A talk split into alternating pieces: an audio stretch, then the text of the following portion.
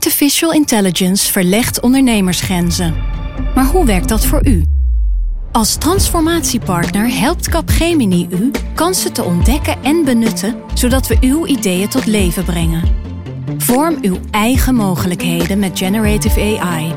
Ontdek meer op capgemini.nl/slash AI. Capgemini. Get the future you want. Wij zijn van de straat, van de buurt, van de wijk. Wij zijn van heel Nederland. Samen zorgen we voor vrolijkheid, verbinding, feest. Samen brengen we in één jaar tijd 349 miljoen euro bij elkaar. Miljoenen waarmee onze goede doelenpartners de wereld groener, gezonder en rechtvaardiger kunnen maken. Nationale Postcode Loterij. Samen voor een betere wereld.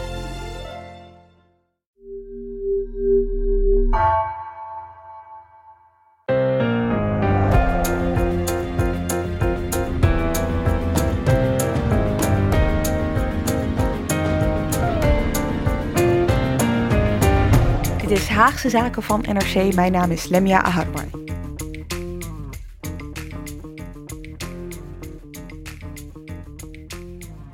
Een dringend lerarentekort. Universiteiten die aangeven de toestroom van studenten niet meer aan te kunnen. Jongeren met enorme schulden en afname van leesvaardigheid. Een kleine greep uit de problemen die er spelen op het gebied van onderwijs. En het is niet voor niets dat voor het eerst in decennia leraren de afgelopen kabinetsperiode meerdere keren demonstreerden. Overvolle klaslokalen, je werk mee naar huis nemen omdat je het anders niet afkrijgt en een groot tekort aan leraren. Zo'n 40.000 docenten, schoolleiders en ander onderwijzend personeel uit het hele land protesteren vrijdag tegen deze problemen op het Malieveld. Veel leraren in het basis- en voortgezet onderwijs staken vandaag en morgen. Ze willen structurele investeringen en een verlaging van de werkdruk. Opnieuw veel lege klaslokalen vandaag. Voor de tweede dag op rij staakt het onderwijs. Het is voor het eerst in tientallen jaren dat docenten twee dagen achter elkaar staken. Het water staat ze aan de lippen. Hoogleraren en studenten zijn dit. Die voeren actie in Den Haag. Maar volgens hen is het te weinig geld en niet genoeg tijd voor goed universiteitsonderwijs. Een belangrijk onderwerp dus, waar ook op de formatietafel keuzes over gemaakt moeten worden. En in Haagse Zaken zoomen we sinds kort in op de onderwerpen waarover besloten moet worden. Deden we eerder over medische ethiek en over Europa. En vandaag gaan we het dus hebben over onderwijs. En dat doe ik met bij mij in de studio Guus Valk en Patricia Veldhuis. Patricia, voor het eerst, welkom. Dankjewel. Uh, jij bent redacteur onderwijs op de Binnenlandredactie. Ja, dat klopt. En dat uh, houdt in dat je dus uh, alle vormen van onderwijs ja, voor ons in de gaten houdt. Ja, ik schrijf over leraartekorten, maar ook over hoe het gaat met studenten en over alle uh, crisissen die er op dit moment in het onderwijs zijn eigenlijk. En dat zijn er nogal wat. Guus, jij bent ooit in een ver verleden begonnen als onderwijsredacteur, de ja, politieke redactie. Heel toch? lang geleden. Over wanneer hebben we het dan?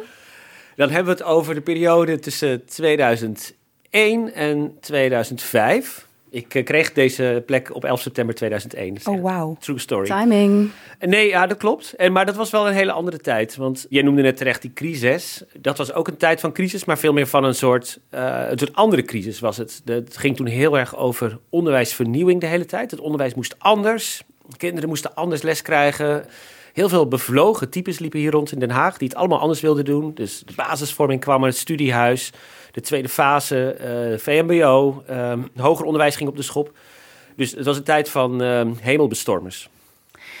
Daarom is het fijn dat ik jullie allebei aan tafel heb. Want dan kunnen we een beetje vergelijkingen gaan trekken van hè, uh, wat toen de onderwerpen waren, hoe dat is afgelopen en wat nu weer nieuwe onderwerpen ja. uh, zijn.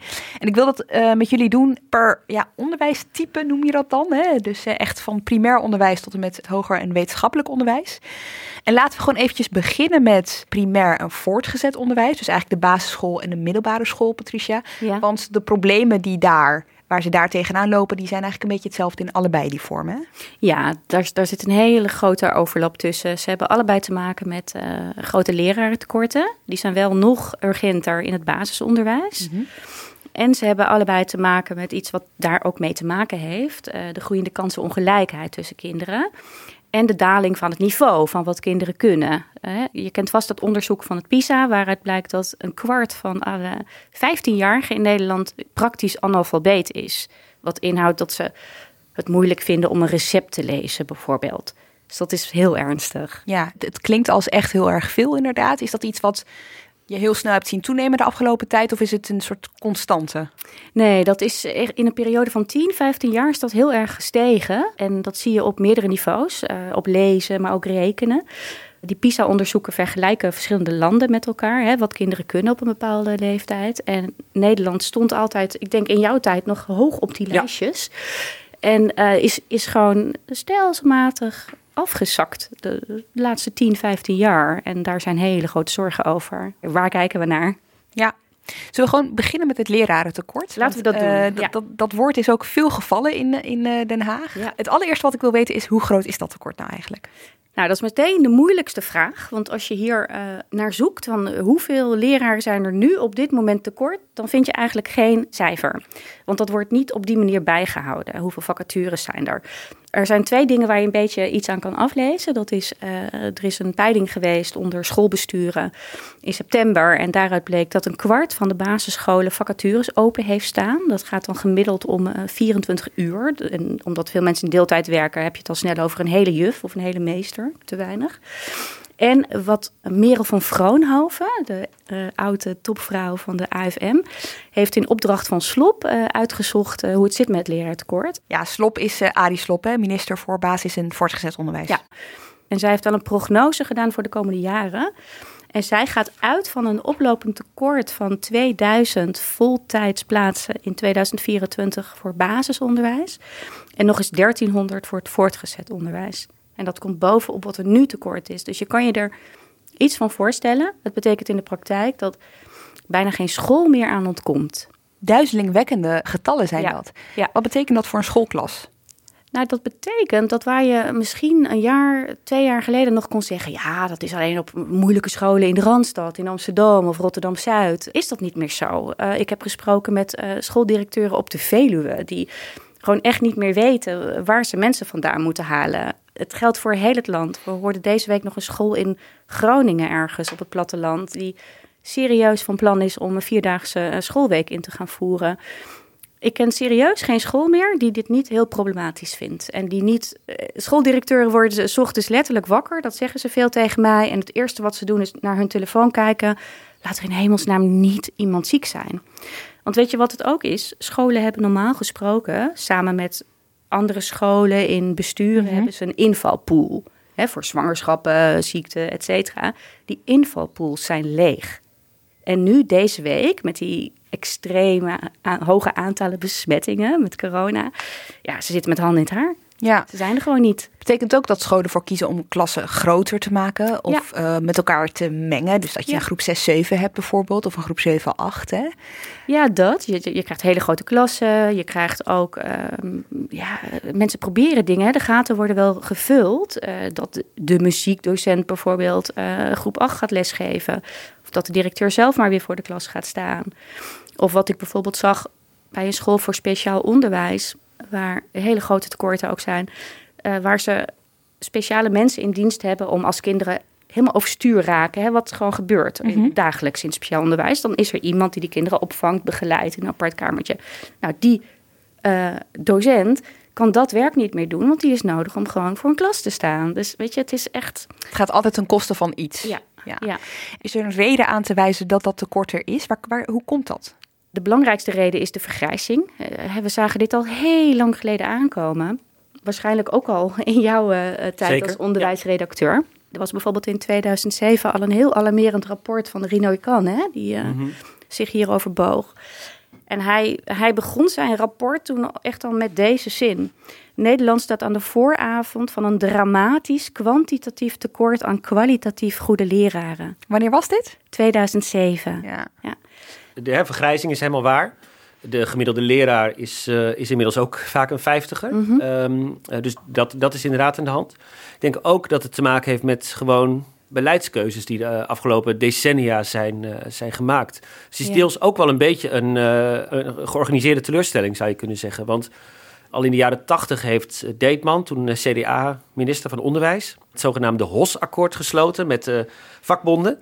En daar bevroor hij de lerarensalarissen. En uh, wat er toen gebeurde was, uh, Deetman was namelijk bang dat er te veel leraren zou komen. Ja. Hij was bang voor een overschot. Uh, wat er toen gebeurde was dat er gewoon geen nieuwe leraren bij kwamen. Dus de mensen die zeg maar, ja, nu tegen de 50 aan zitten, zeg maar, uh, of, of ietsje ouder zijn, daar zit ook een enorm dal eigenlijk in, uh, in de aanwas van leraren. Later zijn scholen bijvoorbeeld, hebben, kregen ze wel zakken geld, maar werd er niet landelijk beleid gemaakt op, op lerarentekort. Dus scholen gingen het aan heel andere dingen uitgeven. Dus je kunt ook wel zeggen van deels is het gewoon conjunctuur en deels is het ook gewoon een kwestie van politieke keuzes. Dus eh, ze zagen daar een overschot van leraren aankomen, andere tijden letterlijk. en, toen besloten ze dus om daar iets aan te doen. Wat, wat, stond er in dat akkoord? Wat, wat, wat was er? Wat... Ja, het was de herstructurering, onderwijs, salarissen, zeg ik even uit mijn hoofd. Het, het, punt was, dat sloot ze met de vakbonden, dat er gewoon niet meer geld naartoe zou oh komen. De leraarsalarissen zouden bevroren worden. En het doel was echt om mensen van de pabo's af te schoppen. Daar kwam het eigenlijk op neer. Ja, ongelooflijk als je er nu over nadenkt. Maar het is gewoon, dat is gewoon echt. Overigens ook wel waar, denk ik, dat hè, de tijd dat ik opgroeide, ik ben uh, 44, waren leraren vaak mensen die uh, zeker in overgekwalificeerd waren voor hun werk. Vaak mensen uit een soort, ja, ik zal maar zeggen, uh, middenklasse-achtige achtergrond. Vaak heel intelligent, in staat om normaal gesproken misschien wel te promoveren of wat dan ook inmiddels is dat natuurlijk ook wel echt anders. Hè. Ze hebben het vaak over de, de status van het leraarschap en zo. Maar in mijn, in, in, mijn tijd toen ik opgroeide, was de leraar, waren vaak ook wel uh, hoogontwikkelde mensen, zal ik maar zeggen. Ze hadden zeker meer aanzien. Ja. En, de opleiding was veel populairder, want dat is nu ook heel moeizaam. Je, had een tijd lang wel iets meer mensen die naar de PABO gingen, maar dat is de laatste tijd ook weer ingestort. Uh, dus inderdaad, die status van het vak leraar is ook wel een factor. Valt er iets te zeggen over, uh, want de vergrijzing, nou dat is de uitstroom zal ik maar zeggen. Ja. Die instroom, houden mensen die, die er eenmaal aan beginnen het ook vol? Nee, dat is een heel goed punt. Want wat je ziet is dat jonge leraren vaak binnen vijf jaar weer afhaken. Omdat het heel erg tegenvalt, omdat ze weinig autonomie hebben in hun werk. Eigenlijk een beetje vergelijkbaar met de zorg hè, op, op dit uh, thema. Dat fluctueert tussen de 20 en de 30 procent, haakt weer af. Dus je, hey, je hengelt er tien binnen en, en, je, en je bent er binnen vijf jaar ben je er gewoon drie weer kwijt. Valt er wat te zeggen over waarom, zeg maar? Vinden ze het salaris te laag? Eh, vinden ze het werk niet uitdagend genoeg? Waar ligt het aan? Nou, een combinatie van factoren. Het salaris speelt echt een grote rol. Maar daarmee vang je het echt niet allemaal, volgens mij. Dat is, uh, want hè, het kabinet heeft al wat geld. Uh, eh, 500 miljoen is erbij gekomen voor de basisschoolleraren. Wat betekent dat voor een basisschoolleraar?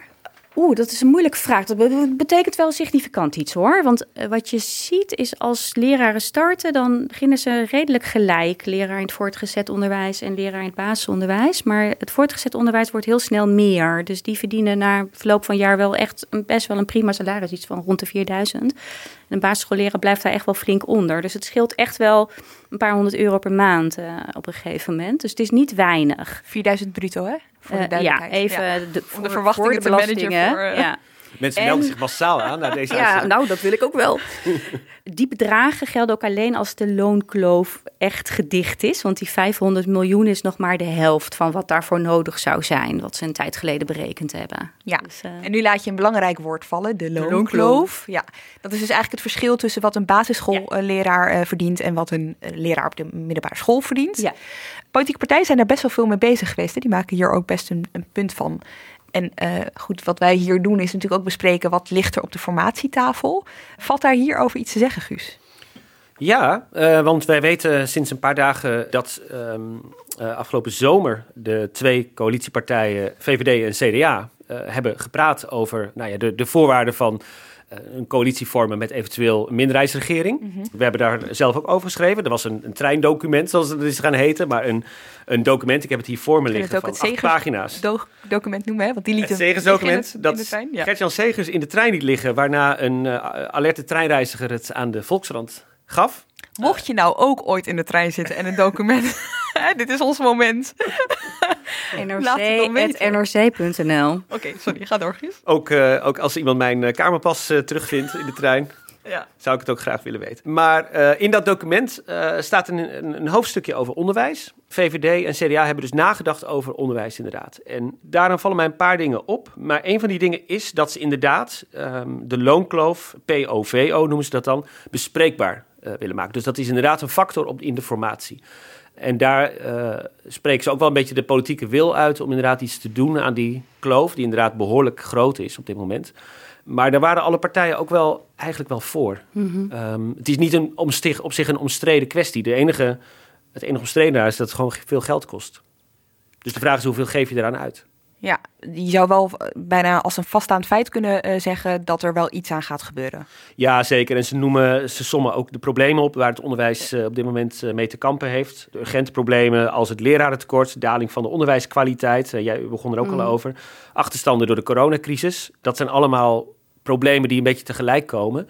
En die ervoor zorgen dat zij ook wel snappen dat je echt dat vak van leraar moet versterken. Nou ja, we weten ook uit onderzoek dat een goede leraar echt verschil maakt. En dat is niet een beetje, maar heel veel. Het kan een heel niveau schelen voor een kind. En dan bedoel ik het niveau van kan iemand naar de HAVO of gaat iemand naar het VMBO. Het maakt echt uit. Dat zijn verschillende onderzoeken die dat hebben aangetoond. We hebben het nu gehad over het uh, basisonderwijs en het voortgezet onderwijs. Nou, die, die hebben allebei te maken met een uh, dringend uh, tekort. En dat zal alleen maar toenemen, omschreef jij net al, Patricia. Ja. Hoe zit dat bij het speciaal onderwijs? Ja, daar zie je eigenlijk nog een soort vergrootglas op de problemen. Dat is um, het speciaal onderwijs uh, heeft het best wel zwaar. Daar zijn de leraartekorten nog groter en hebben ze nog meer te maken gehad met dat leraren werden weggekaapt eh, door andere scholen met het uh, geld uh, dat beschikbaar is gesteld voor de corona-achterstanden. Daar gaan we het zo nog even over hebben, denk ik. dus daar zijn de tekorten nog groter en nijpender.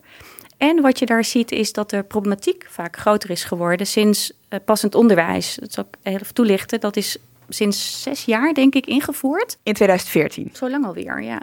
En dat werd ingevoerd met als doel van... Uh, we willen dat ieder kind echt uh, zoveel mogelijk naar een gewone school kan gaan. Hè? Inclusief onderwijs. Nou, dat was een heel mooi streven.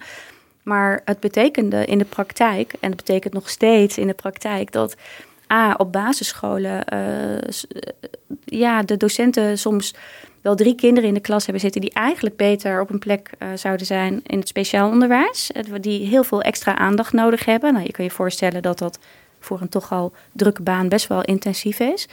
En dat in het passend onderwijs echt alleen maar er even tussen haakjes zwaardere gevallen zijn komen te zitten. En het heeft ook niet geholpen, want een van de doelen was ook om uh, kinderen allemaal naar school te kunnen laten gaan. Maar het aantal thuiszitters, zoals dat dan wordt genoemd, is alleen maar groter geworden. Dus echt in tien jaar tijd van 3000 naar 5000 gegaan of zo. Kinderen die dus niet naar welke vorm van school dan ook kunnen gaan, omdat ze daar niet passen. We hebben het over hè, plezier in het onderwijs. Waarom, waarom haken leraren af? Dit is dan toch ook een Dit factor is uiteindelijk? Een factor. Dat is heel erg moeilijk en heel erg zwaar. Ja, ja, het is echt een pittig vak. Ik schrijf sinds twee jaar over onderwijs. En een van de allerleukste dingen vind ik nog steeds is om naar scholen te gaan. En gewoon een middagje in een klas te zitten, te kijken wat er gebeurt. En echt, ik heb zoveel respect voor leraren gekregen. Dat had ik natuurlijk al leraren. Maar het, het, het is echt heel intensief. Neem ons eens mee. Wat zie je dan? Nou, je moet je voorstellen in een klas. En dan heb ik even over een hele gewone, uh, hele gewone basisschool. Je komt bijvoorbeeld in een groep vijf. Daar zitten 20, soms wel 30 uh, eh, kinderen. Daar staat vaak maar één iemand voor de klas. Want scholen hebben bijna nooit uh, geld of extra handen voor een onderwijsassistent die even iets apart met een kind kan gaan doen. En eigenlijk is het de bedoeling dat een leerkracht gewoon van elk kind ongeveer weet van waar staat hij. Want Guus, wat jij net al uh, noemde, wat, wat in jouw tijd zo populair was, hè, dat leerlingen echt uh, hun eigen persoonlijke onderwijs uh, moesten volgen, dat zit nog steeds een beetje in het onderwijs. Hè. Het is niet van ze zitten in rijtjes achter elkaar en we gaan nu de tafels leren. Iedereen doet een werkje op de meeste scholen. Dus een leraar is altijd voortdurend bezig met waar is Guus, waar is Lemja, hoe kan ik even bijsturen. En dan ook tegelijkertijd nog al die kinderen zorgen dat ze, dat ze doen wat je zegt en niet gaan gillen of op tafels gaan klimmen. Nou, er komt nog de factor ouders, is misschien ook wel leuk om iets over te zeggen erbij. Want dat is ook wel heel erg toegenomen dat ouders heel veel willen, heel veel willen weten. En mondiger zijn geworden. Heel mondig zijn en heel boos zijn als hun kind niet een bepaald advies krijgt. Dus het is echt um, een pittige klus. Nou ja, dat is dus ook van invloed op de kwaliteit. Hè. Je stelde net al vast, uh, een kwart van de 15-jarigen is uh, nou, zo goed als analfabeet, uh, blijkt dan uit, uit dat onderzoek. En dat is eigenlijk ergens ook wel uh, een beetje uh, triest, want uh, wij kennen het onderwijs juist als de gelijkmaker, weet je wel. Ja, dus als, ja. als het onderwijs maar goed is, dan hebben we uiteindelijk, als je, als je de basisschool af hebt gerond, zit je allemaal op één niveau. Heb je allemaal gelijke kansen gehad. Ja, kan iedereen worden wat hij wil. Ja. precies. Nou ja, dat is dus niet meer helemaal zo. Nee, nee. En dat vind ik misschien wel een van de meest treurige dingen die ik eh, heb geconstateerd de afgelopen paar jaar. Dat eh, echt dat gezegde van hè, dat je van een dubbeltje een kwartje, dat is moeilijker geworden dan een aantal jaar geleden. Er is echt een, een, direct verband eh, tussen de opleiding van de ouders en waar een kind terechtkomt. Dus je hebt twee kinderen die zijn even intelligent, zitten in dezelfde klas met dezelfde leraar, maar hè, de ene ouder weet ik veel, is schoonmaker in het ziekenhuis en de andere ouder is arts in datzelfde ziekenhuis, dan is, is dat kind van de arts heeft een veel grotere kans om naar het VWO te gaan. En dat andere kindje komt waarschijnlijk op het VMBO terecht. En dat, ja, dat is, vind ik onverteerbaar eerlijk Ja, gezegd. ik vond het ook schrijnend in die documentaire serie Klassen, Ja, waar dat ja. echt helemaal centraal stond. En je zag inderdaad kinderen van bepaalde scholen Linnea Recta naar het uh, categoraal gymnasium gaan. En andere kinderen gewoon eh, eh, enkele reis eh, VMBO-kader. En dat, Ja. dat was een soort van zelfsprekendheid. Ik denk wel eens van, ehm, ook bij speciaal onderwijs denk ik wel eens, ook bij, soms bij het VMBO, van, soms ben ik wel eens bang dat die geen lobby in Den Haag hebben of zo. Omdat ehm, de meeste mensen die hier rondlopen zijn hoger opgeleid, die hebben VWO gedaan of, of HAVO en eh, moeten echt hun best doen om die problemen te zien of zo. En, eh, Grappig en- dat jij dit zegt, want gisteren zat ik nog met een eh, schooljuf aan de telefoon. Die letterlijk tegen mij zei van... Als de mensen in Den Haag inderdaad ook kinderen hadden op het VMBO... dan zouden ze het veel beter snappen waar wij tegenaan lopen. Ja. Dat, is, dat is wel een feit. Echt- Ja, en ik, ik denk zeker al die onderwijsvernieuwingen uit de jaren negentig... die echt ontzettend veel ellende hebben gebracht. eh, maar waren ook een beetje bedoeld, met name door de PvdA... om zeg maar de, de almacht van de gymnasia te breken. Tineke Netelenbos had het ooit wel eens gehad over... gymnasiasten die dan in geitenvellen klassieke tragedies speelden. Daar had ze helemaal niks mee. En eh zei, we moeten met onze handen werken, we moeten weer een vak leren. En, eh, en, dus het had een heel erg een verheffingsideaal. Maar dat is ook nooit helemaal gelukt natuurlijk uiteindelijk. Nou, sterker nog, het is, het is juist de andere kant op doorgeslagen. Hè? Want wat jij zegt over die lobby in de Kamer... eigenlijk zie je dezelfde lobby bij mensen thuis. Hè? Ik bedoel, ehm, het zijn ook de ouders. eh, en dat kan je ze denk ik ook niet kwalijk nemen... want elke ouder wil het beste voor zijn kind. De ouders die op school actief lobbyen... om hun kind een niveau hoog te krijgen... Ja. Een hoger schooladvies te krijgen. En dat zijn, dat zijn wedlopen geworden waar je niet goed van wordt. Dat begint echt al op de basisschool in hele jong, al in groep drie, dan zijn kinderen zes, zeven, eh, worden ze op bijles gestuurd. Dat heeft zulke krankzinnige proporties aangenomen. Ja. En als één groep harder gaat rennen, zeg maar, dan gaan anderen mee. Alleen het probleem is, niet iedere groep kan even hard rennen. Want er zijn een heleboel ouders die A, de weg niet zo goed kennen... en B, het geld niet hebben om al Ja. dat schaduwonderwijs in te kopen. Want dat is hartstikke duur. Ja, je had het over gelijk, de gelijkmaker, maar het, het probleem is natuurlijk ook wel dat een eh, VWO-diploma is ook een ticket naar een, een hoger salaris, betere Totaal. kansen, enzovoort, enzovoort. Ja. Dus ik snap die ouders ook wel weer, omdat Ik ze in ook. een, in een ongelijke situatie natuurlijk het beste voor hun kind eruit proberen te halen. Absoluut. Alleen het heeft een heel schadelijk bijeffect dat er een hele grote groep kinderen daar wel eh, door gedupeerd raakt. Want ja. die komen niet verder. Maar het is, eh, het is waar wat je zegt hoor. Want je ziet gewoon direct, en dat zie je zelfs, eh, het maakt zelfs wel uit of je naar de universiteit gaat of, of naar, naar een hogeschool. Dan is al een universitair diploma levert gewoon binnen vijf jaar na afstuderen al gewoon vet meer salaris op. Dat is ja, echt een te groot verschil. Maar je hebt dus zeg maar, oké, eh, je, je kan het hebben over lobbygroepen en over ouders die Mhm. eh, al dan niet begrijpelijk eh, Mhm. voor zichzelf opkomen. Maar in principe, als we weer even teruggaan naar eh, de politiek, eh, zijn die politieke partijen er om dit soort onderwerpen, om te lobbyen voor dit soort onderwerpen, zal ik maar zeggen, weet je wel, zodat het niet meer Mhm. nodig is. Guus, even terug naar die eh, formatietafel. Heel concreet het eh lerarentekort. Als we kijken naar de standpunten van deze vier partijen die nu met elkaar in gesprek zijn, wat Mhm. zie je dan? Wat valt erop? Nou ja, weet je, ze zien natuurlijk allemaal het, hetzelfde probleem en ze willen het allemaal oplossen. Het is wel zo dat ze totaal, als je gewoon naar geld kijkt, het wel totaal verschillende prioriteit geven. CDA en VVD willen, willen in hun verkiezingsprogramma's al veel minder uitgeven. Ja. Echt miljarden minder dan eh, ChristenUnie en eh, D66. En wat mij ook opvalt is dat eh, bijvoorbeeld een partij als de VVD, D66 heeft ook wel een beetje handje van ook heel erg gelooft in differentiatie. Dus hele goede leraren beter belonen, bijvoorbeeld. Ja, de bijna een soort van leraar. marktwerking bijna voor, organiseren in het onderwijs. Omdat wordt gedacht van sommige leraren doen gewoon waanzinnig goed werk. Die moeten beter beloond worden. Misschien kunnen we wel excellente mensen van buiten aantrekken dan. Er wordt ook vaak gepraat over bijvoorbeeld leraren juist in moeilijke wijken, die, die in moeilijke scholen staan, uh, extra te belonen. Dus de gedachte is vaak, uh, zeker ook bij een partij als de VVD, om er meer differentiatie in aan te brengen.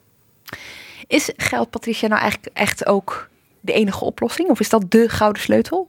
Nee, ik heb het hier een tijd geleden nog best wel lang met Merel van Vroonhoven over gehad. En het helpt echt en het helpt eh, vaak direct, want geld is niet onbelangrijk. En want dat, ook dat heeft met hè, hoe waardeer je een beroep te maken. En dat helpt ook wel. Nee, eh, het gaat ook over zorg dat nieuwe leraren, dat ze blijven bijvoorbeeld. Hè. Dat scheelt al heel veel. Dus begeleid ze beter. Maar het gaat ook over dingen van stop met alle onzinnige regeltjes waar leraren zich aan moeten houden. Geef ze dus meer die autonomie. Zorg ook dat de lerarenopleidingen beter worden. Ja, er is een hele uh, cocktail van oplossingen die je kan verzinnen. Dus het is niet van je draait aan deze knop en het is opgelost. Het heeft ook te maken, denk ik, met uh, doe je structurele uitgaven of gooi je gewoon zakken geld uh, in het rond. Ja. Dat is natuurlijk ook wel een groot. Nou ja, en dat is, want heel vaak als je het vraagt aan politici, dan zeggen ze ja, maar dit kabinet heeft, uh, er is nog nooit zoveel geld uitgegeven aan onderwijs. En dat is ook zo. Dat, dat is bijna 2 miljard. Maar als je dan even verder kijkt, dan zie je dat er tegelijkertijd bijna hetzelfde bedrag is door gemeentes weggeharkt in het kader van die decentralisatie. Dus in de praktijk is het ook, want jij vroeg net, wat zie je als je in scholen bent? Nou, één belangrijk ding wat ik daar ook zie, daar, dan, dan valt mijn mond soms open van de, de, de verwaarloosde gebouwen, de, de situaties waarin mensen moeten werken. Je moet soms bijna letterlijk je eigen theezakje meenemen. Weet je, dan zitten de meeste mensen in Nederland in luxe kantoren en zij zitten in koude lokalen, want de ventilatie is natuurlijk nog nergens goed op orde. Nou ja, niet nergens, maar een groot deel scholen niet, waardoor ze midden in de winter in dikke winterjassen moesten zitten. Door corona. Door corona. Dus weet je, ook daar kan moet veel gebeuren. Maar even, hè, want over corona gesproken. Uh, er is 8,5 miljard ja. uh, eenmalig uh, ja. door het kabinet speciaal voor de achterstanden die door corona zijn opgelopen ja. uitgegeven. Je hebt een WOP-verzoek gedaan naar hoe de besluitvorming daarover is gegaan. Ja, dat heb ik samen gedaan met, met mijn collega Kees Versteeg. Omdat wij wilden weten van waar komt die 8,5 miljard eigenlijk vandaan? Dat is krankzinnig veel geld. Hè? Dus ook in het veld was iedereen flabbergasted. Niemand had iets zien aankomen. En ook, er was meteen heel veel ontevredenheid over. Het geld moest in twee en een half jaar worden uitgegeven. Dus wij hebben alle correspondentie, dus de WhatsAppjes en de mails uh, opgevraagd en ook gekregen. En dat leverde best wel een uh, bijzonder beeld op. Want je zag dat ambtenaren van onderwijs heel duidelijk uh, een beeld voor ogen hadden om het over een langere tijd uit te geven, dat geld. En dat dat echt werd tegengehouden en steeds. De termijn werd steeds korter gemaakt door de ambtenaren van Financiën. Die zeiden letterlijk: nou, het moet urgentie uitstralen, het moet meteen in een jaar worden uitgegeven. Het is een heel gek spelletje achter de schermen. Dat vooral een soort politiek statement moest gemaakt worden met dat geld in die WOP-stukken las je ook dat er werd gediscussieerd over iedereen een jaar laten zitten en of de zomervakantie afschaffen. En het was een heel gekke en ook wel heel interessant kijkje achter de schermen over hoe dat geld uiteindelijk. En wat was daarvan het gevolg? Wat gebeurde er met dat geld?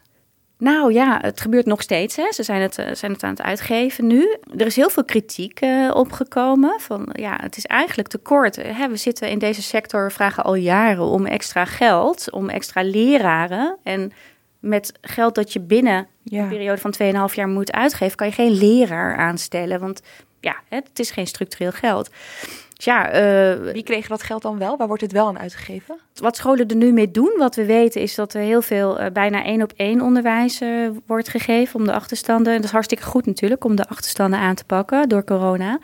Maar je ziet ook, waar iedereen bang voor was, dat er een heel leger van buiten de scholen in is getakeld. Van bijlesbureaus, externe bureaus die ook weer uh, leraren wegkopen van scholen en zeggen: kom bij ons als, als gedetacheerde, dan kan je ook veel meer geld verdienen. Dus je ziet dat hier iets heel ja, bijna cynisch aan de hand uh, is. Namelijk dat die 8,5 miljard ervoor zorgt dat het leraartekort alleen maar groter is geworden. Nee, kijk, over onderwijs, hier gaat geen kabinet op vallen en hier gaat ook geen formatie op klappen uiteindelijk. Maar duidelijk is wel dat hier met name financieel wel hele grote verschillen zitten. Uh, ook in de manier waarop ze trouwens naar onderwijs kijken hoor. Dat, we hebben het straks nog over artikel 23. Maar ook zeker in uh, hoe waardeer je het vak van leraar? Waar zie je eigenlijk de oplossingen? Het is wel een, echt een, wat dat betreft wel een lastig dossier. Laten we meteen doorgaan met artikel 23, de vrijheid van onderwijs. Grappig genoeg, voor corona in de coalitie best een belangrijk onderwerp. Toen nog VVD-fractievoorzitter Klaas Dijkhoff en uh, Gert-Jan Segers van de ChristenUnie waren achter de schermen best aan het nadenken hoe ze, uh, wat ze daarmee moesten, hoe ze dat konden mm -hmm. moderniseren. Nou, toen kwam corona en uh, nou ja, de rest is geschiedenis. Maar Patricia, is het nu nog steeds een onderwerp? Ja, zeker. Ook omdat we in de praktijk uh, toch telkens weer op voorbeelden stuiten. Waar, waar, je, waar je ziet dat artikel 23 uh, nou ja, nogal complex is in de praktijk. Hè. We hebben recent nog het verhaal in onze krant gehad over de christelijke scholengemeenschap Gomares. Hè, waar kinderen werden gedwongen om uit de kast te komen. We hebben verhalen gehad over het Haga, waar het uit de hand liep.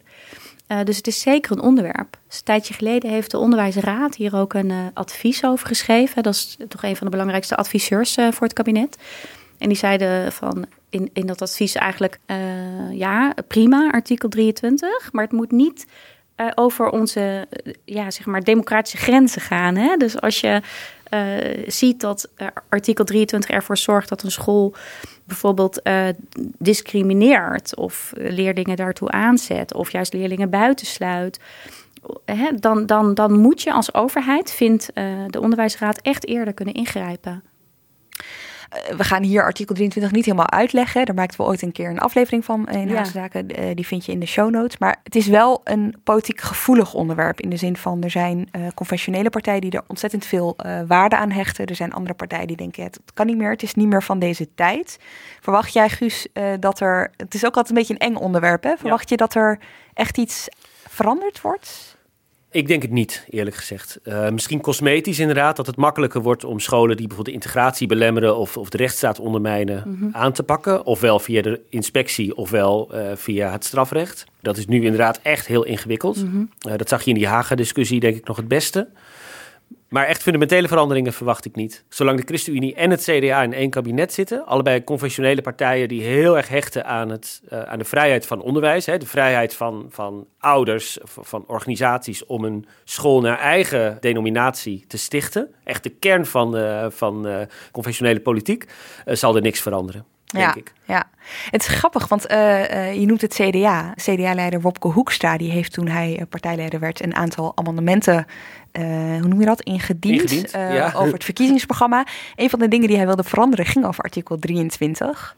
Hij wilde toen bijvoorbeeld een zinnetje weghalen. Ik citeer even. Daarmee beschermen wij de ruimte voor bijzondere scholen om zelf invulling te geven mm -hmm. aan het onderwijs op basis van godsdienst of levensovertuiging. En hij wilde eraan toevoegen dat artikel 23 geen vrijbrief mag zijn voor intolerantie of inperking van elkaars rechten op scholen. En je zag meteen dat een deel van de achterban echt, nou ja, echt helemaal op de kop stond. Later begreep ik zelf dat er zelfs echt uh, gebruik is gemaakt door een aantal leden van de uh, bezwarencommissie, weet je wel. Die, die, dachten echt, dit kan niet in onze partij. Dus ik ben heel benieuwd hoe dat zich aan de formatietafel vertaalt, weet je wel. Een politiek ja. leider die er misschien zelf wel iets anders over denkt dan zijn eigen achterban. Toch zie ik de echo's van die woorden van Hoekstra wel terug weer in dat uh, beruchte treindocument van Gert-Jan Segers. Hè? Ja. Want daar staat, ik lees even voor, we houden vast aan de vrijheid van onderwijs, zoals verwoord in artikel 23 van de grondwet. Wel moet er een verbeterde mogelijkheid komen om scholen aan te pakken waar integratie wordt tegengewerkt of de legitimiteit van de Nederlandse staat en democratie wordt ondermijnd. Nou, dat dus, zijn dus precies de woorden van de onderwijsraad. Hè? Dus ja, dat nemen ze, die nemen ze over. gewoon over. Ja. ja. En daar is het CDA kennelijk uh, uh, akkoord mee. Dus dat heeft Hoekstra al uh, afgesproken met de, ja. met de VVD. Oké, okay, tot zover het primair en het voortgezet onderwijs. Dan wil ik het met jullie hebben over het hoger en wetenschappelijk onderwijs. Patricia, wat zijn daar de grootste problemen nu? Ja, daar zie je eigenlijk twee dingen. Uh, je ziet uh, bij studenten dat ze het uh, vrij zwaar hebben. er was vorige week nog een heel groot onderzoek naar hun gemoedstoestand. En dan zie je dat 50% van de studenten heeft, heeft psychische problemen. En voor een deel vallen die terug te voeren op een groeiende prestatiedruk. Ze moeten heel snel afstuderen. je, mag, je moet al je studiepunten halen in je eerste jaar. En ze hebben schulden. Hè? Ze, ze hebben gemiddeld iets van 15.000, 16.000 euro schuld. Met grote groepen studenten die 40.000 of 50.000 euro schuld hebben. Dat komt het leenstelsel. Ja, precies. En dat leenstelsel is politiek echt een, uh, nou ja, echt, dat ligt ook wel op de formatietafels. Dus ik ben heel benieuwd. Uh, er is eigenlijk al heel lang een Kamermeerderheid tegen. Er is nog één laatste partij die niet tegen is. Ja, en dat is wel een vrij cruciale partij. We hebben het over de VVD. Ja. ja. Laten we eerst even beginnen met uitleggen met wat dat leenstelsel inhoudt. Want er is dus eigenlijk één generatie, of eigenlijk zijn het inmiddels wel twee, denk ik. Ja, in, intussen al wel weer twee. Ja. Het is al een jaartje of mhm. zes, zeven aan de gang. Zes, ja. ja. en uh, toen uh, was het idee, oké, okay, uh, we geven... daarvoor was het idee altijd, je krijgt je studiefinanciering. En als je je diploma eenmaal hebt gehaald, dan is het een gift. Ja. En dat veranderde. Je moest het echt gaan lenen om te kunnen studeren. Ja, je moet alles lenen. En het idee was uh, echt bij de invoering van, uh, uh, er is amper rente, je kan je hele leven lang terugbetalen, dus relax, het telt niet mee voor je, voor je hypotheek. En bovendien werden er beloftes gedaan van het geld dat we besparen, steken we in het onderwijs. Het probleem is alleen dat veel van die beloftes niet zijn uitgekomen. Dat geld is inderdaad teruggestort in het onderwijs, maar dat is zo versplinterd geraakt dat ik zou niet eens weten waar ik moet beginnen om aan te wijzen waar dat, waar dat gebleven is. Want echt de ene universiteit heeft een extra studentenpsycholoog aangesteld. Bij een andere universiteit is de biep een paar uur langer open. Maar echt in die categorie. Dus dat geld is totaal verpulverd. En uh, in de praktijk blijkt uh, dat het wel degelijk meetelt uh, voor een hypotheek tegenwoordig. En op een woningmarkt die sowieso al heel ingewikkeld is om als jongere, hè, om als jongere een huis te krijgen is dat echt een factor van belang. Ja. En het heeft ook echt wel een, een nou ja, psychologische component, dat jongeren er echt stress van krijgen. Wat ik zo interessant vond, was dat, dat zeg maar, liberalen en sociaaldemocraten uh, het, het erover eens waren dat het, dat het hoger onderwijs moest nivelleren. Zeg maar. Dat mensen ook uit, uit milieus waar mensen niet zo snel gaan studeren, ook naar, uh, naar het hoger onderwijs kunnen gaan. Maar ook dachten ze, en zo, heeft de VVD, zo verkoopt de VVD het nog steeds, het is heel eerlijk dat zeg maar, niet de de rijke mensen gesubsidieerd worden uh, om hun uh, kinderen te laten studeren, om later ook advocaat te worden, uh, zal ik maar zeggen. Zo, zo heeft Klaas Dijkhoff het ook tot in het treuren verdedigd, terwijl de steun echt overal instortte. Dat je met een studieschuld eindigt, is logisch. Dat is een hele flinke investering dat je een aantal jaren mag studeren. Het grootste deel van die kosten wordt gedragen door de belastingbetaler in zijn algemeen. En een deel daarvan vragen we om zelf terug te betalen als je er ook na je studie een baan en overhoudt meer je mee verdient. Verdien je dat niet, dan wordt het weer kwijtgescholden. Ik vind dat een fair systeem. Maar daar waren ze op links ook best wel een tijdje gevoelig voor. Van ja, er zit ook eigenlijk wel wat in. Maar wat in de praktijk gebeurt, is juist het omgekeerde. Ja, Want wie kan het zich veroorloven om zo'n lening aan te gaan? Dat zijn alleen de mensen die niet, uh, nou, die ofwel uit een welgesteld milieu komen, ofwel niet bang zijn om een lening aan te gaan. En dat kan je natuurlijk ook niet van iedereen zeggen. Want het geeft een hoop stress.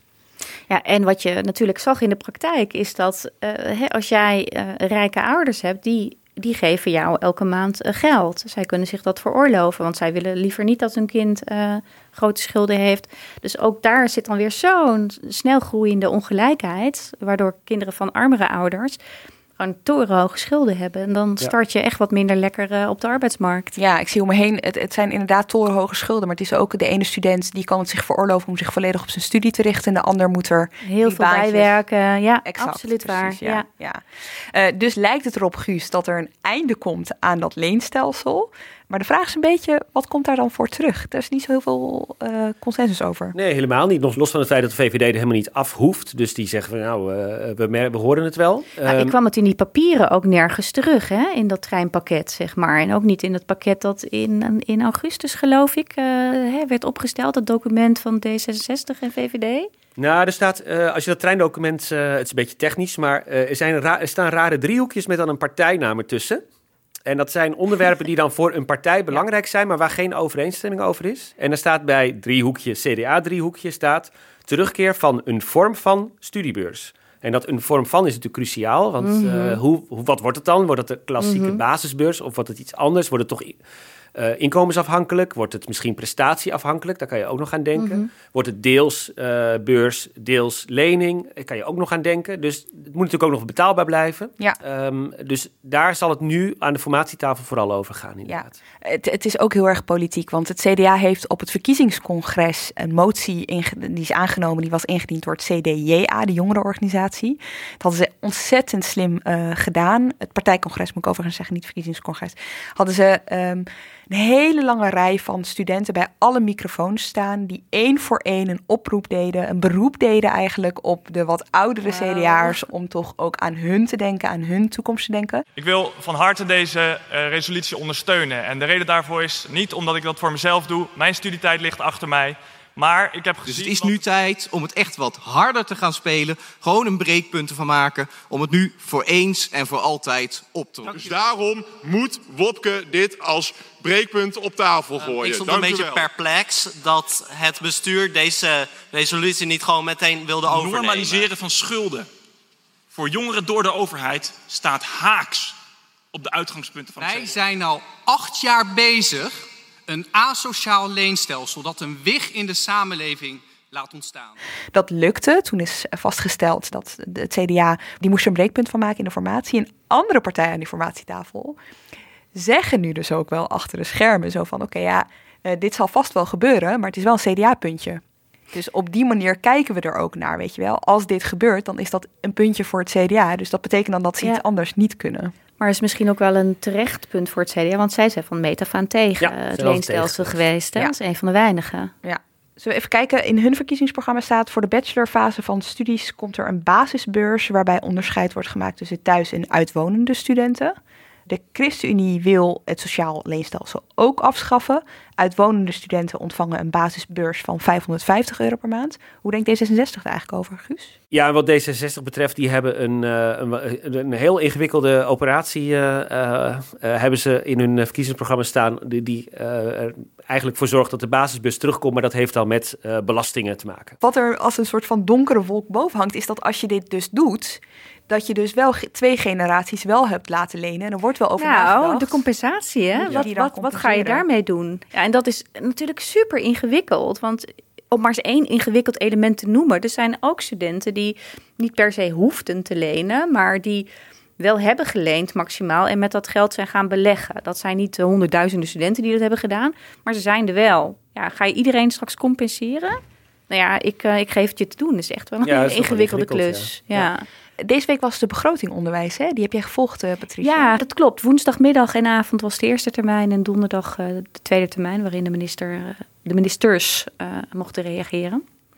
En dat was ja, interessant, omdat het een hele gekke begroting was. Je zit natuurlijk in een soort limbo-land nu, hè? Van, we, we hebben het sowieso al heel lang een demissionair kabinet en ja, er liggen nu wel allerlei dingen van de formatie op tafel. Dus je zag een enorme irritatie bij de oppositie. Van zodra um, een onderwijsspecialist van de coalitiepartijen aan het woord was geweest, gingen zij telkens zeggen van uh, ja, maar wat doen we dan met het leenstelsel?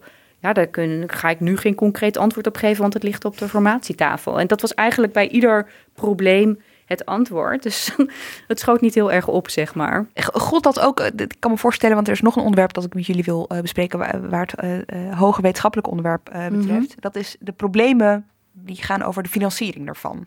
Ja, dat is hetzelfde. Daar zijn universiteiten met name ook heel erg boos over. Want dit ligt al zeker twee jaar heel concreet op tafel. Universiteiten zijn heel hard gegroeid. De afgelopen twintig jaar is het aantal studenten echt verdubbeld. En dat gaat gewoon nog een tijdje door. Elk jaar weer 4% erbij. Met als topper het coronajaar 8% erbij, omdat iedereen was geslaagd. En omdat eindexamenkandidaten geen ja, wereldreis konden maken, ja. hè, wat ook een grote groep is. Oké, okay, je zou denken goed nieuws. De universiteiten stromen vol. Ja, en, en misschien hadden ze dat tien jaar geleden nog goed nieuws gevonden. Uh, hoewel toen sommige universiteiten al begonnen te klagen van... Hm, het gaat wel heel hard, er worden wel heel veel studenten. Uh, en nu zijn ze eigenlijk allemaal wel... ho, stop, we willen er eigenlijk niet zoveel. Uh, maar ja, je kan het moeilijk tegenhouden. Waarom niet? Wat heeft Omdat, het gevolg? Het heeft tot gevolg dat er is eigenlijk er is niet genoeg geld, er zijn niet genoeg docenten om al die studenten te begeleiden. Wat je ziet is dat er uh, gewoon steeds minder geld per student uh, beschikbaar is. Hè. Er is een rijksbijdrage per student, die was in 2002 nog 20.000 euro. En die rijksbijdrage is niet meegegroeid, zoals we dat dan zeggen, met de groei van het aantal studenten. Dus hij zit nu op 15.000 euro. En ik hoor al heel lang verhalen en ook onderzoeken die dat staven van nou, totaal overwerkte wetenschappers die hun wetenschappelijk werk in het weekend doen. En hè, omdat ze gewoon te druk zijn met onderwijs geven. Tijdelijke contracten, omdat het te duur is om mensen in vaste dienst te nemen. Het is echt best wel problematisch. Dus ook uh, vorig jaar heeft uh, Price Waterhouse Coopers heeft echt een heel lijvig rapport geschreven hierover. En die, eh, daar staat ook echt zwart op wit. Er is een onderfinanciering van ja, meer dan een miljard. Er zou gewoon echt structureel 1,1 miljard per jaar bij moeten. En de onderwijsminister van Hoger Onderwijs, Ingrid van Engelshoven, heeft dat ook al een aantal keer nou ja, toegegeven en gezegd: ja, dat is waar, dat moet erbij komen. Maar ja, dat is aan een volgend kabinet. Maar dat zei ze twee jaar geleden al. Hè? Dus hoe lang kan je. Dus ik, ik, en ik zie het nu. Ja, staat dat wel ook in die papieren met die driehoekjes, Guus? Ze liggen voor Guus. Papier met de driehoekjes. Het kleine document. Ja, het heeft vele namen gekregen inmiddels. Nou, er staat wel iets over dat de werkdruk moet worden verlaagd. En ik denk dat ze die dan ook wel uh, doelen op, uh, op de werkdruk van docenten in het hoger onderwijs. Mhm. Want ik kan me voorstellen, steeds meer studenten betekent heel veel werk voor docenten. Ja. Grote massale colleges, heel veel nakijken, heel, Heel veel veel begeleiden, heel veel nakijken. scripties. Daar zit natuurlijk wel een probleem, lijkt me. Ja, daar zit, ja, daar zit echt een heel groot probleem. Je hebt echt eh, van die onderzoeken gehad. De- er is een actiegroep van hoogleraren en ehm, hoe zeg je dat? Docenten, universitaire docenten, WO in actie. En die, die, die hebben al heel lang zijn ze bezig met actievoeren. Ze stonden afgelopen eh, voorjaar in de Hofvijver, letterlijk, omdat het water ze aan de lippen stond. Met eh, Pieter Duisenberg. Doe maar een eh, spotje van Rita van- Verdonk denken. ja, precies, inderdaad, ja. Dus het is, ja, er, er is een hele grote burn-out onder. eh, Echt, eh, een derde is overspannen. Ze hebben echt hoofdpijn en weet ik allemaal. Het is echt, en dat is niet een beetje, dat is echt veel. Dat is ook geen aanstellerij. Dit is wel echt eh, aan de hand. Wat heeft dat voor gevolg? Want we bespraken net bij het primair onderwijs. Hè, nou, dus je ziet aan die onderzoeken dat het Mhm. gewoon directe gevolgen heeft op het, bijvoorbeeld het leesniveau van eh 15-jarigen. Ik bedoel, kun je datzelfde zeggen van wetenschappelijk onderwijs? Zakken we op de ranglijsten, Nederlandse universiteiten? Nog niet. Nederlandse universiteiten doen het eigenlijk heel erg goed. Hè? Die, die, die scoren altijd best wel goed in die Shanghai-lijsten en weet ik allemaal wat. Ze hebben een hele goede reputatie, wat ook er mede voor zorgt dat er een eh, enorme aanzuigende werking heeft voor eh, studenten uit het buitenland eh, die hier willen komen studeren. Ook omdat wij veel opleidingen Engelstalig hebben gemaakt de afgelopen jaren. Dus je ziet het daar nog niet, maar dat is wat ik mij heb laten vertellen de afgelopen tijd hierover is, ja, ze werken een beetje tegen de klippen op. Hè? Het is echt letterlijk dat je dan wel in het weekend je, eh, je onderzoeksaanvraag schrijft. Dus er wordt heel veel overgewerkt, bijvoorbeeld. Ja, precies. Dus zeg maar, op die lijstjes is er nog weinig van te zien. Maar dat, eh, aan de, aan de kant van de je werkdruk dat is er veel zien. aan te zien. Ja. Ja, ja, precies. Nu hebben we het eh, specifiek gehad over universiteit. Hoe is dat eigenlijk eh, op het mbo en op het hbo? Daar is ook wel sprake van onderfinanciering. Dat staat ook in dat rapport van PwC. Maar daar ehm, is het minder urgent, zeg maar. Je hebt daar ook een andere soort docenten. Hè? Je, hebt, je hebt vooral docenten aan, zeg maar, universiteiten eh, hebben eigenlijk altijd twee banen. Hè? Je, bent, je geeft onderwijs en je doet onderzoek. En dat geldt natuurlijk niet voor docenten op het mbo. En op, het, op hogescholen daar heb je wel een aantal lectoren, maar dat is niet zo verweven met eh, het werk van de meeste docenten. Wat je op het MBO vooral ziet, is eigenlijk een, ja, een ander type probleem. Daar hebben ze juist te maken met minder studenten.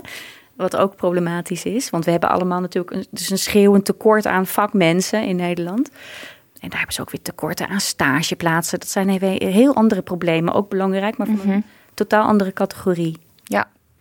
Uiteindelijk worden die eh, studiebanken eh, gevuld door eh, studenten. We hebben het er net al eventjes over gehad, die vaak nu dus een schuld met zich meedragen. En dan speelt corona ook nog een rol. Daar kwam deze week nog een rapport over uit. Ja, wat je zag ehm, is dat het ging al niet zo heel erg goed met veel studenten voor corona. Ze hebben veel last van prestatiedruk. Dat komt door een aantal factoren. Een hele belangrijke is dat je in je eerste jaar een bindend studieadvies eh, hebt. Je, je moet een heel groot deel van je studiepunten eh, gewoon in één keer halen. Anders moet je weg, moet je van je opleiding af. Sommige universiteiten of opleidingen vragen zelf dat je al je 60 studiepunten in één keer haalt. Dus dat, dat levert heel veel stress op. Het is ook maatschappelijke druk. Hè? Dat kan je ook niet alleen de universiteiten kwalijk nemen. En corona heeft er echt nog een hele, hele harde schep bovenop gedaan. Omdat je moet je voorstellen, je bent 18, je gaat ergens studeren. Nou ja, we kunnen het ons allemaal nog herinneren wat voor een heerlijke tijd dat was. Hè? De leukste tijd van je leven. maar niet voor deze mensen, want die zaten ineens thuis. Ze konden ook niet uitgaan. Ze moesten online colleges volgen. Ze zaten vaak op totaal verlaten studentengang, omdat veel studenten weer bij hun ouders thuis gingen wonen. Er zijn gewoon een heleboel studenten die in dat onderzoek van vorige week, een heel groot onderzoek van uh, het RIVM, het Trimbos en de GGD's, die in dat onderzoek aan hebben gegeven van ik voel me heel eenzaam, ik ben heel alleen en, en ik ben somber. Ehm, in dat onderzoek daar schrok ik ook heel erg van. Zo een van de vier uh, studenten die de vragenlijst had ingevuld. En dit was dus wel echt ten tijde van corona. Hè? Dat is wel belangrijk. Eén op de vier zei, zei dat uh, hij de afgelopen weken wel eens aan suïcide heeft gedacht. Nou ja, dat vind ik verpletterende cijfers. En daar kan je heel veel op afdingen. Hè? Het was corona en misschien hebben alleen de mensen het ingevuld die al heel, uh, heel depressief waren. Maar het waren er wel bijna 30.000. Dat zijn cijfers waarvan ik echt heel erg schrik. En waarvan ik ook denk, wauw, hoe gaan we deze generatie een beetje vrolijk naar hun di diploma halen? Ja, en het vraagt ook iets van die MBO's, HBO's en universiteiten waar zij dan uh, gebruik van maken. Ja, en weet je, soms zit hem dat echt in een docent die wel tijd heeft om even met iemand te gaan zitten en te vragen: hey, hoe gaat het eigenlijk met je? En, en die tijd is er niet. Dus, hè, er zijn heel veel studenten, we moeten door, door, door. Dus, en dat zijn wel die, die persoonlijke aandachts om daar even tijd voor te maken, dat is er nauwelijks. Guus, even terug naar die formatietafel. Is dit nou iets wat bij die politieke partijen überhaupt gezien wordt als probleem? Nee, ik denk niet, ik denk niet dat er heel veel over gepraat zal worden op de formatietafel. Hoe ernstig ook, wat jij net mhm. vertelt, uh, Patricia. Het viel me wel op toen ik die verkiezingsprogramma's nog even uh, erop nasloeg... dat ze op zich wel allemaal die massaliteit van het hoger onderwijs wel als een probleem zien. Mhm. Zeker ook op de universiteiten. En je ziet uh, partijen allemaal op hun eigen manier daar oplossingen voor verzinnen. Het viel bijvoorbeeld op bij VVD en CDA dat ze zich een beetje keren tegen die internationalisering van het onderwijs. Dus dat er heel veel internationale studenten naar, uh, naar Nederland komen om hier te studeren. Mhm. Ik was zelf uh, vorige maand nog in Groningen op de universiteit even. En viel me dat ook echt op, wat een, wat een verschil dat is eigenlijk in enkele Maakt, jaren. Is, is krankzinnig, kan je niet meer voorstellen. Het verschilt per universiteit, maar je hebt de universiteiten bij waar gewoon meer dan de helft inderdaad uh, niet Nederlands is. En het grootste deel zijn dan studenten uit Duitsland, België, maar een, een groeiende groep uh, komt uit China, India. En dat, inderdaad, dat wordt wel door veel partijen inderdaad nu als een soort probleem gezien. Wat vind ik ook weer een tikje, nou ja, hypocriet is misschien een groot woord, maar we hebben jarenlang juist gezegd, kom vooral mhm. hier studeren. Wij hebben opleidingen in het Engels en ja, nu zie je dat universiteit oh, een beetje schrikken van hun eigen succes eigenlijk. Hè? Dat, ehm, Ja, maar ik snap dat ook wel weer van die internationale studenten. Toen ik in Amerika zat, uh, uh, zag ik dat mensen, weet je wel, 60.000 dollar per jaar betalen voor een uitstekende universiteit. Maar als je dat voor een paar duizend per jaar in Nederland kan doen, en het is ook in het Engels, eh, dat, dat werd ook wel door veel mensen echt als een optie gezien. Absoluut. En Nederland heeft dus een hele goede reputatie. Hè? Ja. We hebben goede universiteiten. Dus het, het, is niet voor niks dat ze komen. Ja dit was, een, dit was een voorbeeld, iets wat vaker dan terugkomt. Uh, dat, dat, dat ze denken van dit, dit levert ook extra druk op, uh, op de instellingen. En je kunt ook bijvoorbeeld denken aan de VVD maakte dat punt nog in het verkiezingsprogramma. Uh, toch wat strengere selectie weer aan de poort. Dat is ook altijd een beetje een omstreden iets. Want aan de ene kant wil, wil, wil iedereen altijd het hoogste. En tegelijkertijd ja, moet het ook weer niet te duur en te zwaar wegen in het hoger onderwijs. Dus daar wordt ook wel weer echt aan gedacht. Uh, om het toch ook weer wat exclusiever te maken. En wat mhm. minder uh, voor iedereen. Dus er wordt wel degelijk aan gedacht, maar het is niet zo dat het. Ik verwacht niet op de formatietafel nou meteen hele grote besluiten hierover. Ja, het is ook heel ingewikkeld, hè? Want het hoger onderwijs, universiteiten en hogescholen zijn natuurlijk heel autonoom in, in hun beleid. Daar kan het kabinet volgens mij ook niet heel erg veel uh, gaan bijsturen. Nee. Beetje het gevoel dat achterblijft, een beetje overkoepelend gevoel is er. Er zijn een heleboel tekorten. Dus echt vanaf het mhm. primair onderwijs tot met wetenschappelijk onderwijs, leraartekort, werkdruk. Tegelijkertijd lijkt het wel alsof onderwijs een beetje is genegeerd de afgelopen jaren. Zo van dat, dat lukt wel, dat gaat wel uh, goed. Dus wie er ook komt te zitten uh, de komende vier jaar, de minister of de staatssecretaris, die heeft veel dringende problemen op te lossen. En dat houdt een beetje het gevoel van die lange termijnvisie. Wat willen we met onderwijs? Uh, is onderwijs nog verheffend genoeg? Willen we mhm. dat nog? Is daar nog aandacht voor? Is daar nog ruimte voor? Wordt denkt iemand daar nog over na? Dat is een beetje een uh, gedachte waarmee ik achterblijf als ik jullie zo hoor. Ja, dat is een goede vraag. Nou, ik weet nog wel uit die tijd van de grote onderwijsvernieuwingen dat scholen soms terecht knettergek van werden. Want het moest elk jaar anders. En er kwamen ambtenaren van OCW die nog nooit een schoolgebouw van binnen hadden gezien, kwamen dan met een, met een sheet in de handen vertellen uh, hoe het allemaal precies Ja. moest. Ja. Terwijl zij dachten van, hebben we, waar halen we de leraren vandaan om überhaupt les te kunnen geven? Dus scholen waren toen ook altijd al heel erg van, laat ons maar met rust. Wij, wij, eh, Wij doen het zelf wij wel doen het even. zelf wel even. Ja.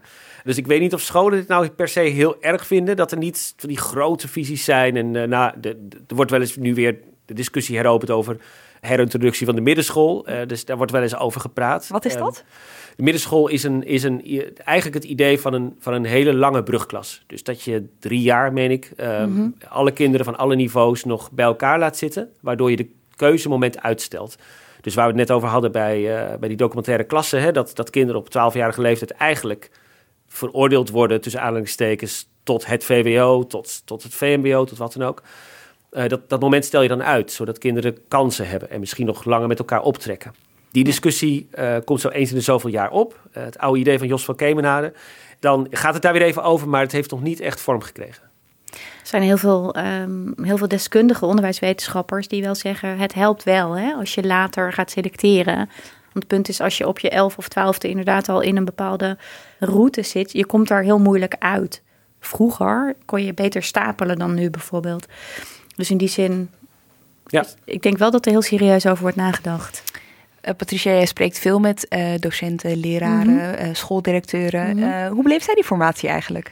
Ja, Volgens wat- alles met argusogen? Nou ja, wat ik een beetje proef is een soort toch wel teleurstelling. Van ze hebben voortdurend het idee van, eh, hallo, we worden helemaal niet genoemd. Bijvoorbeeld er is rondom Prinsjesdag, miljoenennota, daar gaat het over heel veel dingen, maar het gaat amper over onderwijs. Eh, Je moet dan ook heel goed kijken in de stukken, wat zeggen ze er eigenlijk over? En dan, en dan staan er heel veel mooie woorden over hoe belangrijk onderwijs is en eh, kansenongelijkheid bestreden moet worden, maar geen boter bij de vis, zeg maar. Dus dat is, dat is een beetje het geluid wat ik, wat ik in het veld hoor. Dus ik denk dat zij juist wel willen dat eh, het kabinet ze, ze weer ziet. Hoewel volgens mij niemand zit te wachten op eh, spreadsheets van eh, ambtenaren, want daar hebben ze nog steeds geen zin in. Dat is, nee, verre van dat. Heel vaak als je mensen spreekt die werken in het hoger onderwijs, dan zeggen ze van ja, verdorie, wij hebben minister Ingrid van Engelshoven, van, van, die over hoger onderwijs gaat, van D66, de onderwijspartij. En het feit dat het er nooit over gaat in Den Haag ligt ook aan haar beperkte lobbykracht, zal ik maar zeggen. Dat zij te weinig agendeert, dat zij te weinig voor de sector opkomt. Is dat een terecht verwijt, denk jij? Nou ja, ik denk het wel. Bijvoorbeeld het voorbeeld wat ik net al gaf, eh, dat er al heel lang een heel concreet bedrag op tafel ligt, eh, wat er naar universiteiten zou moeten gaan. Eh, een bedrag dat zij zelf heeft omarmd. Ja, zij heeft het er niet doorgekregen. Terwijl je, je zou kunnen zeggen, zeker met corona, het geld klotst tegen de plinten. Dus dit hadden we ook wel even kunnen meepakken. Dus voor D66 is dit zeg maar de kans om toch te laten zien, deze formatie, dat zij toch wel die onderwijspartij zijn. Nou, en er zit ook prestige achter. Zij, Ja. zij, zij zijn natuurlijk, ge- eh, hè, ze hebben meer zetels gewonnen. Eh, ze zouden meer eisen moeten kunnen stellen aan de formatietafel. Dat moet je afwegen aan, denk ik, de kernpunten van D66. Dus dan heb je het over eh, klimaat, onderwijs. Dat zijn, dat zijn echt de D66-punten. Mhm. Dus daar zullen ze het echt moeten laten zien. Daar zal hun achterban ze ook op afrekenen, denk ik. Gaan wij op letten als dat regeerakkoord er een keer is. Zeker. Dank jullie wel, Guus Valk en Patricia Veldhuis. Dank ook voor het luisteren. Redactie en productie van deze aflevering waren in handen van Iris Verhulsdonk. Montage door Pieter Bakker. En volgende week is er weer een Haagse Zaak. Tot dan. En mocht je willen praten over zelfdoding, dat kan bij de landelijke hulplijn 113 zelfmoordpreventie. Telefoonnummer is 0800 0113 of kijk op www.113.nl. Je hebt aardig wat vermogen opgebouwd. En daar zit je dan, met je ton op de bank. Wel een beetje saai, hè? Wil jij, als belegger, onderdeel zijn van het verleden of van de toekomst? Bridgefund is een slimme fintech die een brug slaat tussen de financiële behoeften van ondernemers en van beleggers. Dus wie belegt bij Bridgefund krijgt niet alleen een mooie vaste rente, maar brengt ook ondernemers in beweging. Echt waar, met die ton kan je zoveel betere dingen doen. Bridgefund. Make money smile.